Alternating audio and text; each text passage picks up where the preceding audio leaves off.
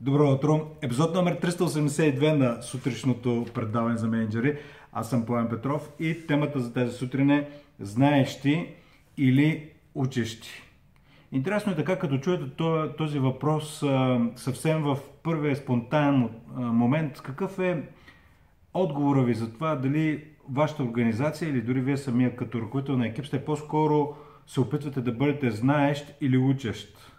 И сега, може би, трябва човек малко да отдели време, за да вникне точно какво означава знаеш и учиш, но този подкаст епизод ще ви провокира да се замислите кое е по-доброто за вас към момента, не само за вас, но също така и по какъв начин провеждате разговорите с хората в екипите си за тяхното не само професионално, а буквално и за тяхното лично, личностно израстване. Сега, знанието безспорно е нещо хубаво, а, но лично за мен стремежа към знание е нещо още по-добро. Тоест, желанието за учене. И представете си, ако сте в режим на това, винаги да знаете кой е правилният отговор, т.е. да излучвате правилните отговори, какъв образ ще имате в вашия екип и същото време, т.е ще, винаги ще се опитвате да сте предварително подготвени, да съберете достатъчно факти, което може да ви докара до а, така наречен анализ с парализис, т.е. прекалено много да анализирате нещата, средата и хората. А другия режим е в който така се слагате шапката, в която стремежа ви е по-скоро винаги да учите и да разберете каква е истината за определено нещо, какви са причинно-следствените връзки, което предполага, че може би не знаете към момента точно какво е решението. Не знаете към момента кой е най-правилният човек за определена задача, но сте в режим на това да научите. И в един, в един случай нали, сте човека, който винаги се стреми да знае всичко, а в другия човек е човека, който се стреми да научи. Виждате ли, първото е малко, сега, това не е някаква игра, философска игра на думи, а наистина е нещо, което аз лично съм забелязал по себе си всъщност докато ходех на училище, в студентските години, също така, дори в първите години на различните работи, които съм стартирал, съм се опитал да бъда знаещ. И това ми е било голямата грешка, може би съвсем импулсивно, нали, да знам всички отговори. А, а това се случва и в, ако, се замислите, в университетите, нали, хората учат за да бъдат изпитани какво знаят. Не, не биват изпитвани за това какъв е стремежа им към учене, дали имат настройка за учене и това да оставят дори понякога, може би, грешни твърдения, които а, са достигали до тяхното съзнание или грешни изводи. Тоест, иска се някаква фиксирана нагласа за това да знаеш нещо. С течение на времето и буквално последните няколко години много по-важно ми и нагласата ми е за това да, да знам, но още повече стремежа да разбера истината. И се случва нещо много интересно. Тогава, когато човек е в режим и приветства не знаещите, а учещите хора около себе си, това, което се случва, че тогава, когато някой не знае точния отговор, обаче има желание да го намери или да го потърси, има го този импулс нали, да, не, да не спре, докато не разбере кой е точния отговор.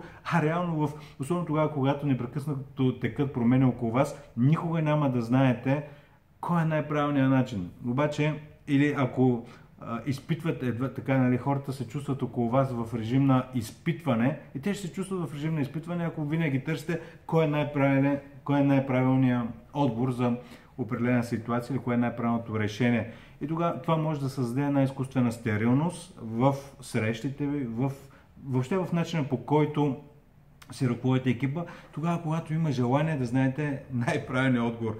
И затова искам да ви провокирам да първо да погледнете естествено винаги към себе си, за да видите в, в момента дали вниманието ви е към това хората винаги да знаят или по-скоро сте в режим на изследване, т.е. дали сте знаеща или учеща организация.